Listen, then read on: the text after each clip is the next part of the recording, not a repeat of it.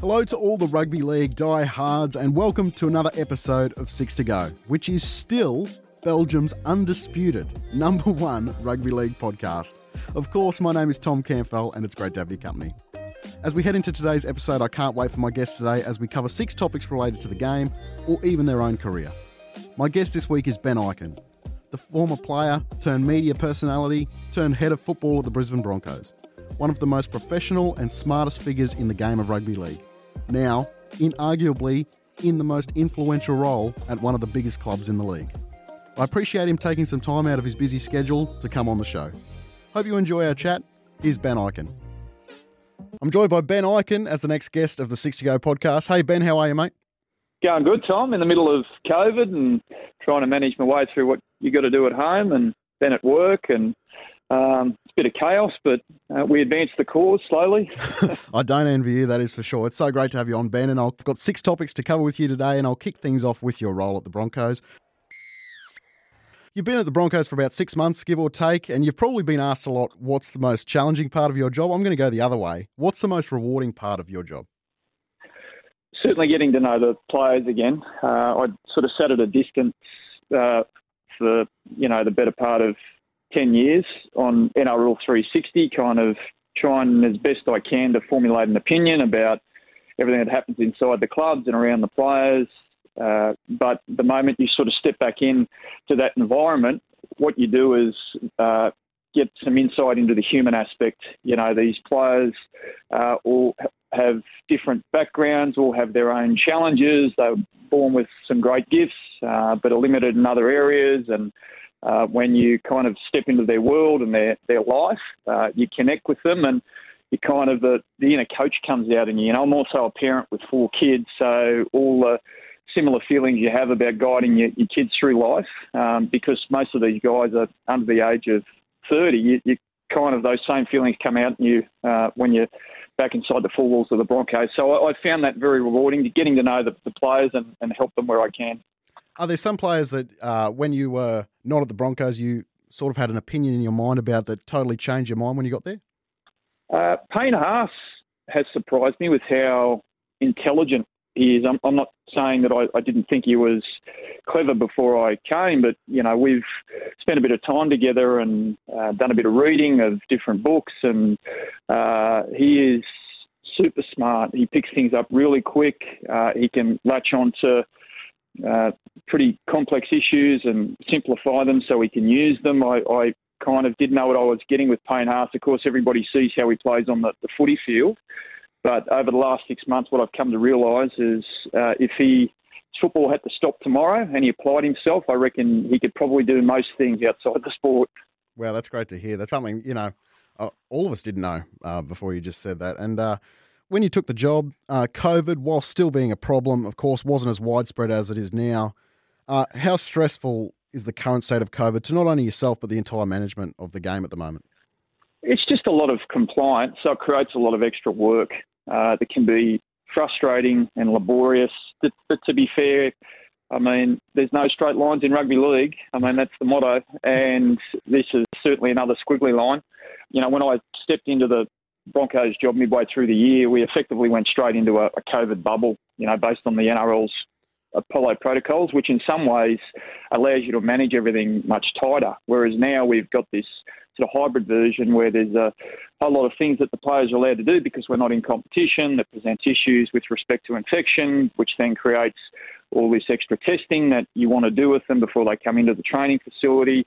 There's a lot of paperwork, a lot of communication with the NRL. So, look, it's I, I wouldn't say it's been difficult. It's just been more work than you probably have to undertake. So um, COVID has been annoying for everybody, and rugby league is no different. There must be some sort of uh, relief isn't the right word, but and you don't want anyone to get the virus, of course. But the fact that this is happening in the off season rather than you know round ten obviously helps. You know we're sort of at a bit of a peak at the moment. I have no position on that, Tommy. I just because what is true for Omicron might not be true for the next variant. And I don't know when that next variant hits and what sort of impact it'll have. So, what we're doing at the moment is that this variant is in our world. We're taking the advice from the people who know much more than I do. And we'll handle it as it arrives, and then it'll probably dissipate after a while. And then, as has been the case for the last couple of years, something new will crop up, and then we'll do our best to manage our way through that. So it's just kind of one day at a time. Fair call. Ben, you've got a generational type talent in Payne Haas. We just mentioned him before at the club at the moment, and I had Peter Badel on last week, and we spoke about his contract situation. And uh, whilst I, I won't ask you about that because I'm not. Oh, you sure. can. Uh, okay. What do you want to ask? Well, where where is the Payne Haas contract situation at the moment? So he's currently contracted to the end of 2024. Yep. So we've got another three years of Payne Haas, and uh, there's been some reported issues between Payne and his management, which you know he's working through at the moment. And when he comes out the other side of that, then he will let us know. And we, of course, I think like every rugby league club and possibly a few rugby union clubs on the planet, want to keep Payne Haas at our organisation for as long as we can. So once things settle down for him at his end, then we'll start the conversation about what the next phase looks like. But at the moment, Payne Haas is contracted to the Broncos for three more years. When I spoke to Peter, we spoke about how he plays like a million dollar player. Now, if, if I ask you as a head of football, how do you value a player to say he's worth X amount? And I'm not just talking about Haas, I'm talking about anyone, whether it be number 25 on your roster or number one. How do you value someone to say, yes, this is what he is worth?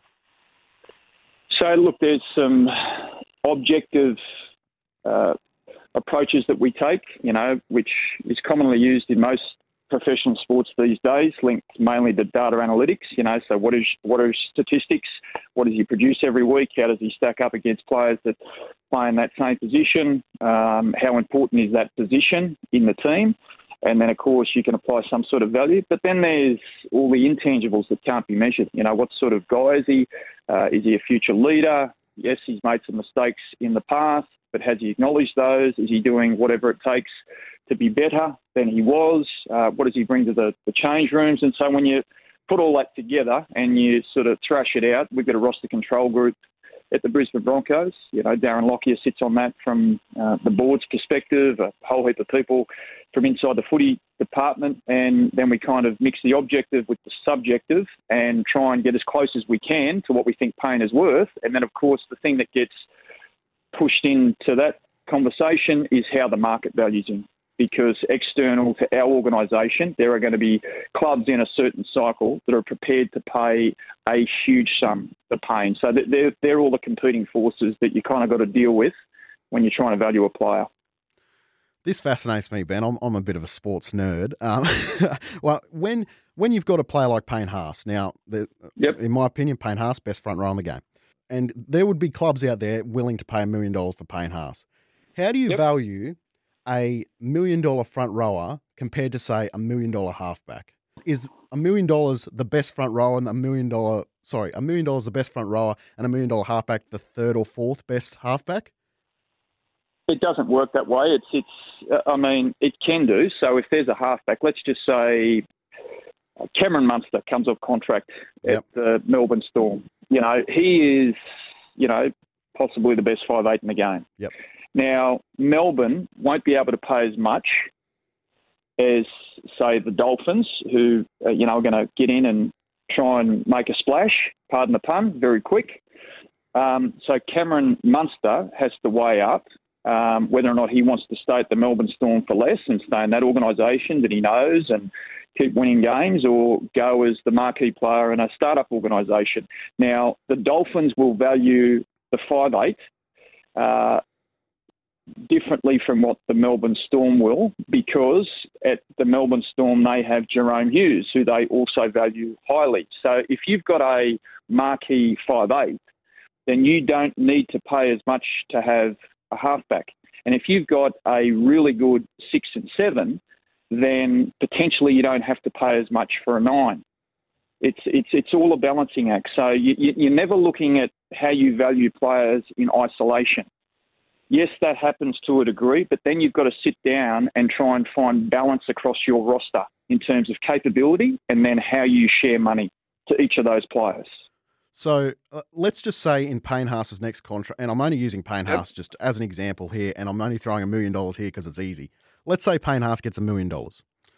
Yep. Do you, as um, do you look to balance that by getting, say, a four hundred thousand dollar opposite front row starter, uh, whereas some clubs might go the direction of going to seven hundred thousand dollar front row starters? For example, Newcastle, Klemmer and Saifiti are probably on around that. Um, whereas no, that's that, that, that's exactly how it happens. That's so fair. if you've got a million dollars tied up in, in one front rower, you can't spend as much on the other front rower. Yeah. If you've got if you've got three quarters of a million tied up in your right centre, you can't go and spend the same on your left centre. Yeah. You know, if you've got a million dollar fullback, five eight, and halfback, you can't have a million dollar number nine. You know, that's this is this is how you extract the most value out of your nine and a half million. Is that you are trying to find capability balance where you can so that you've got a strong squad capable of winning a premiership. If you build a strong squad that's capable of winning a premiership, you would hope that some of those players in that squad will stay for less because they value winning. And that uh, alongside of that, that not every great player that comes through your system can get rich at your club. So Matt Burton is the, the classic example at the Panthers is that he's a great young player, but the Panthers chose to give the money to Nathan Cleary and Jarome Luai, and probably Stephen Crichton behind that. And so they couldn't afford for Matt Burton to get rich at that club. Now, that doesn't mean that they don't value Matt Burton. It just means that we've had to give this money. We've prioritised our nine and a half million on these players.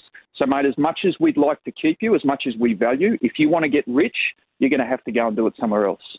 And as we come full circle, that is that was a problem at the Broncos, wasn't it? Now, people like Tevita Pangai and Matt Lodge have left. Doesn't mean you don't like Tevita Pangai and Matt Lodge. It's just it's not a fit.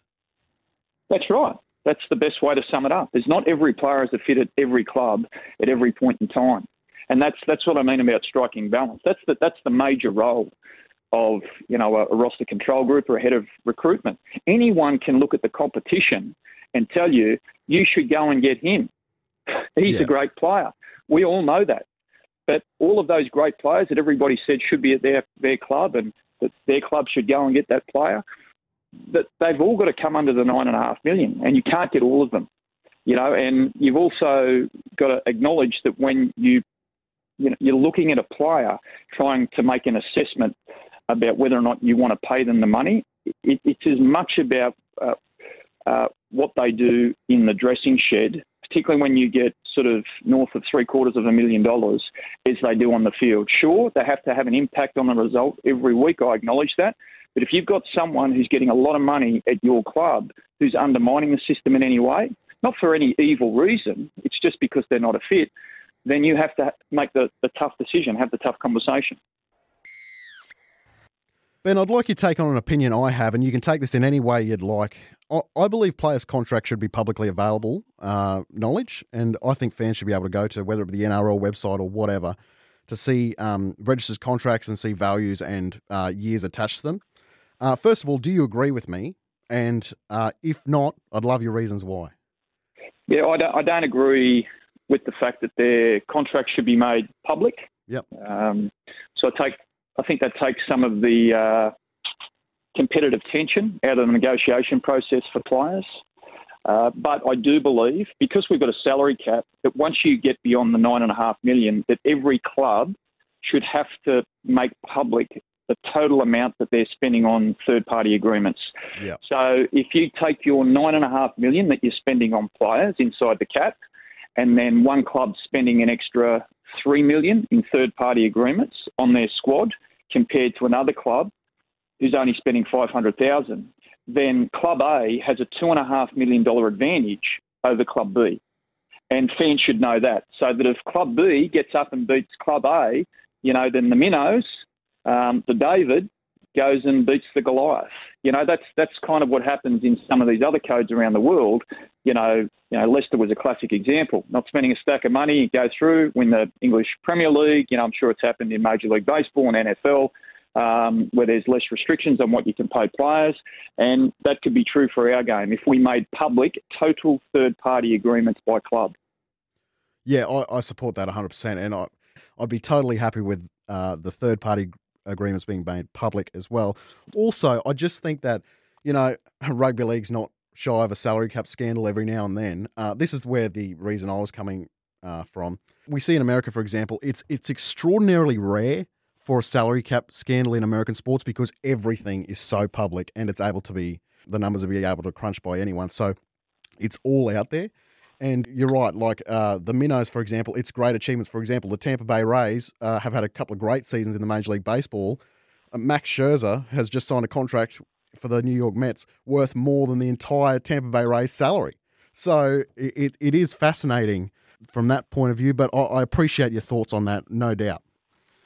Yeah, look, it it I, I get the, the concept, but um, you know, I think the third party agreements being made public would effectively show up, you know, how uh, clubs are managing to fit so many great players, potentially under a nine and a half million dollar salary cap, because you know good players want to be paid what they're worth. It's getting harder and harder to put someone on your cap now with all the auditing that goes on at the NRL. You know, for for way unders what their market value is. You know, if there's any discrepancies that way, the NRL pick it up. You know, so if we were to go and offer Payne Haas five hundred thousand dollars in his next deal, the NRL would ask some very tough questions of us because yeah. they would think, well, if he's particularly if he's getting offered, you know, in excess of a million dollars elsewhere, they they would say there's no way he's sacrificing that much to stay there. So where's the money coming from? Would be the next question. But if you make public all the third party agreements, and again, you can only make the legitimate ones public, then maybe that just appeases the fans in some small way. Ben, you were the host of a very successful Fox League show, NRL 360, before taking the Broncos job. And whether it was ever an option to stay as part of the show in any sort of role whilst taking up your role now, uh, I've got no idea. But I'll be totally honest, Ben. I'm glad you didn't. And don't get me wrong, I loved you as a host. I thought you were brilliant. But I personally don't like when people who have roles at NRL clubs, particularly high roles, then also have high profile media jobs. Uh, because to me, there will always be a question of integrity when they're discussing certain topics. Um, what's your thought on someone having both an on air role and whether it be commentary or as an analyst, whilst being a board member or a coaching role or another high profile role at a club? It, it does make it difficult. And to be fair, it, it sits well and truly within the realm of your own personal values. When NRL 360 originally started, I was on the board of the North Queensland Cowboys, and we were going one night a week. And for that first two years, I found it difficult not only to talk about the Cowboys, but then anything I did say about the Cowboys, how that would be received by the people uh, at the organisation on which I was a, a board member. Um, so as soon as NRL 360 went from one night a week to three nights a week, I thought I'm going to run into a whole stack of trouble here. I don't feel comfortable with this. I chose to step down from the Cowboys board. I took up the Queensland Rugby League board position, sort of at the back end of my uh, tenure on NRL 360, mainly because the QRL role was predominantly grassroots focused. And by the time Origin rolls around, everybody I think, is meant to be one eyed and biased when it comes to Origin, even on NRL 360. So, um, look, for me, I think it just makes it uh, that there's a whole stack of conflict at different levels. And if you can manage that personally, then good on you, keep doing it. But for me, I just found it uh, a little too difficult. So I, I, chose to separate the two roles. So you don't think that there should be any uh, sort and I know it would be tough to sort of put any sort of rule in place, but as long as a broadcaster and club were both happy with it, you'd be fine with it. Yeah, absolutely. I, it's I've got no issue with it as long as you're declaring your interest. It's it's only when your agenda, you know, is hiding in the shadows. But you know, so, so Greg Alexander uh, has been on the Penrith board for, for 20 years. You know, he's passionate about that club. It, it's, you know, he took them to a premiership. He's a former captain. He's a legend, and you know, he, he wants to give back, and it's been a long journey for him to kind of get the Panthers back to premiership winners. And I, I think there's something in his bones that wanted to see that happen, but he's also a very good broadcaster. And I, I, I don't think, you know, if you handle it in a sophisticated, mature way, that you, you should be forced to give up one over the other, if, if you can find a way to do it well. Fair point. Ben, Adam Reynolds has joined the club this off season. First of all, how is he health wise? And after a deep uh, finals run last season, of course, going to the grand final. And would I was thinking about this the other day? Would he be the most significant signing for the Broncos in recent history? I would say yes to your second question. He um, he dropped into a few ball work sessions uh, before he was actually meant to get back to training, uh, based on the compulsory leave period. And to say Kevy got excited is probably an understatement. He's just a class act. Um, the whole tone of the training session improved, the level of communication, um, the, the crispness of everything that the team did just went through the roof the moment Adam Reynolds injected himself into the group. And um, the second part, is he healthy? Yes, he is. He finished the season uh, with a, a, bit of a shoulder disturbance, didn't require surgery. Uh, the poor bugger, when he finally did get back to training, I think two days later had to go on a three day army camp, which are, as you're probably well aware of by now, all the stories that come out about these camps, quite torturous. So I think he, he pushed his shoulder a bit there, um, got through okay, and with the rest period through Christmas, I think he's going to come back to us very healthy. So we're, we're very excited about Adam Reynolds joining the Broncos this year. Was he on the radar um, pre you going to the Broncos, or was it just a happenstance? He, he was signed before I got to the Broncos. Oh, okay. All right, fair enough. Yeah, yeah. So that happened prior to me. Uh, Kurt Capewell was also on the radar prior to me arriving at the Broncos.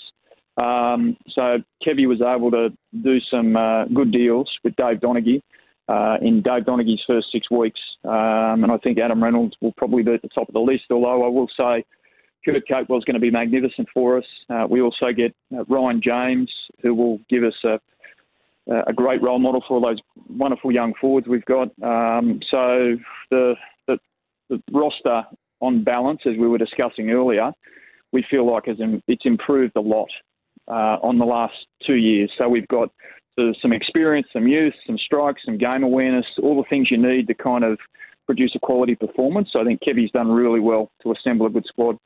Do you know who's going to play six? There was some rumour mid last year that Kotoni Staggs might be in the frame for that, but I, that might have just been all contract negotiation stuff. Is there any firm favourite for the six jersey at the moment?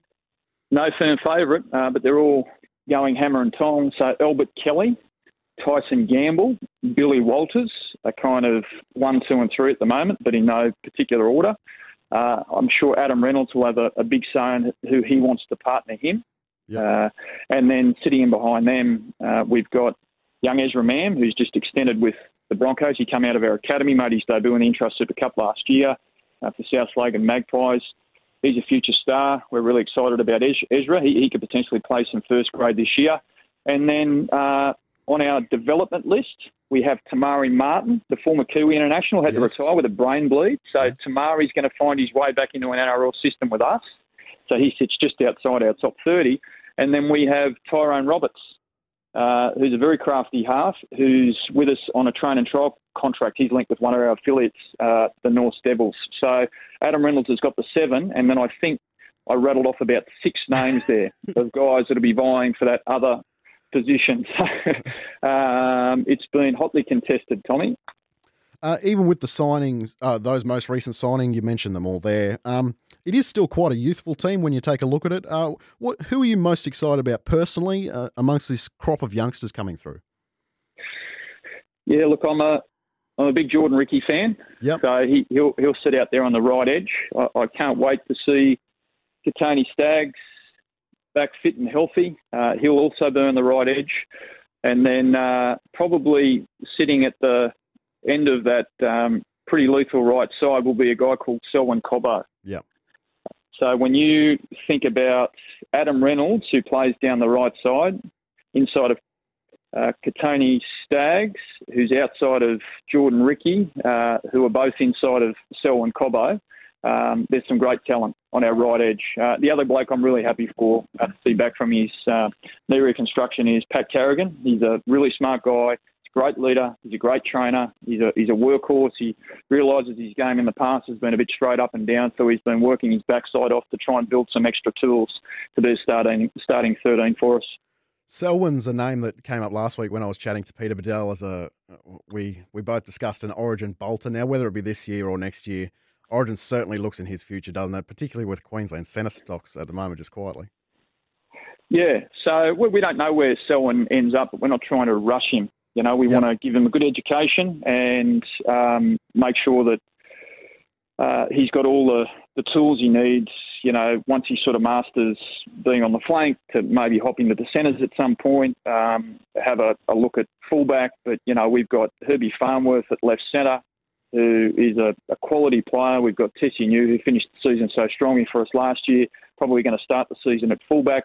Between the three of them, they'd all, they could all play three those three positions. Um, but with respect to Selwyn, while at the moment he's being compared to Greg Inglis and Latrell Mitchell, the key for us is, as excited as we are about him, we just don't need to rush his development. Ben, the Broncos haven't made the finals in the past two seasons. What are your expectations this year, personally? Top eight. Yep. Yeah. You're kidding yourself if it's not top eight. Look, I'll, I'll be honest. I, I think there's probably, based on last year, you know, six quality football sides and then the rest. Yep. And, you know, I don't know if that's changed. I haven't done as much analysis as I normally would do this time of year, preparing for NRL 360, more focused on our club. Yep. But I still feel like the goal for everybody who finished from seven down last year is to get to the top of the pile of those other clubs. And we believe we're good enough. Um, I believe that Kevy will be better for the run uh, as head coach last year. The coaching staff will be stronger together. The playing group is, uh, ha- has improved in a few key areas, uh, roster combination, etc. That there's enough going right for us to be legitimate finals contenders. And so I've, I've said it publicly. I know Adam Reynolds has said the same thing. That if we miss finals next year, it will be a fail. You joined the Broncos mid last year. This will be your first full season. How do you feel? Nervous, excited? Oh, I don't get nervous or excited, Tommy.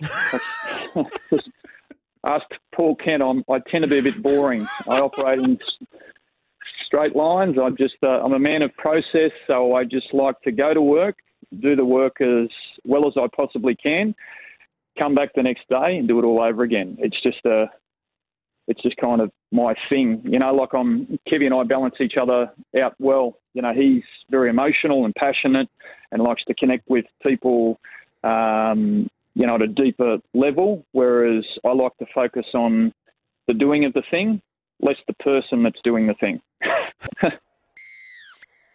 Well, Ben, that's it from myself. I can't thank you enough for coming on the Six to Go podcast. I appreciate you taking the time and coming on, and I know you're very busy, but you're welcome back anytime. Thanks, Tom. Appreciate it. Thanks, mate. Talk soon. Good on you, mate. A big thanks to Ben for coming on the show today. He's got a big job ahead of him, but it's clear he's already laying some very solid foundations back at Red Hill, and hopefully we can have a chat to him later in the year and see how he's going. By the way, if you want to get in contact with me, you can on Twitter at tcanfell. Please don't forget to rate, review, and subscribe. My name is Tom Canfell. It's been so good to have your company. Until next time, this has been the Six to Go podcast, and that is full time.